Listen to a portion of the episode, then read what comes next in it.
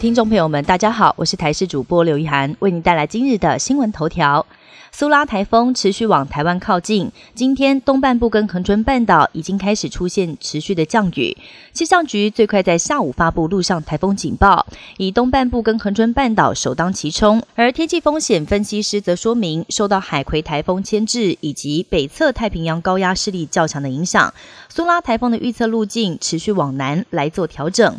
预估在星期三的夜晚到星期四清晨之间，台风中心会通过恒春南方海面，暴风圈也将通过台东、屏东、高雄以及台南。明天就要开学了，可是苏拉台风来势汹汹，不少学校都纷纷开始做防台准备。以台北市大家国小来说，光是今年六月三十号跟八月十号，就因为午后雷阵雨带来强劲的雨势，导致校园大淹水。校长担心，如果开学遇到台风又淹水，恐怕危害到小朋友的安全，因此早早就在校门口堆好沙包，架设挡水板，严阵以待。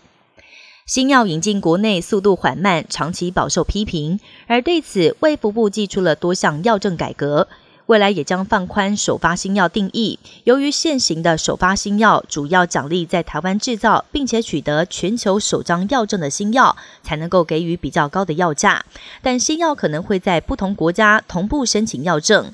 加上各国审查速度快慢不一，因此决定修法，只要是在他国取得药证两年内，也在台湾申请药证并且制造，同样可以享有比较高的药价给付。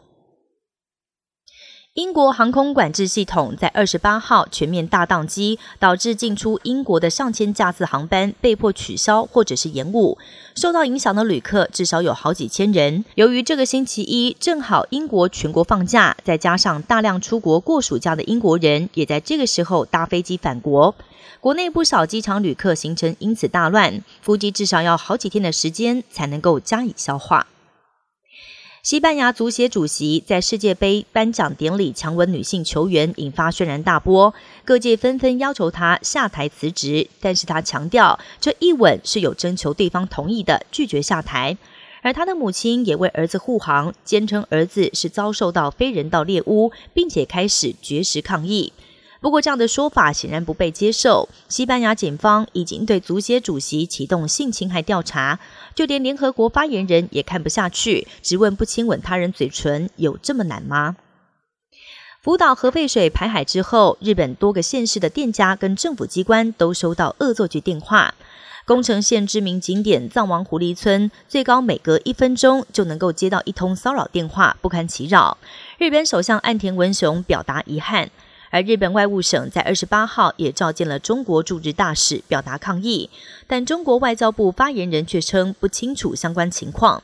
中国官方似乎有意放任事态扩大，现在还有中国网友发起抵制日货，两国的关系越来越紧张。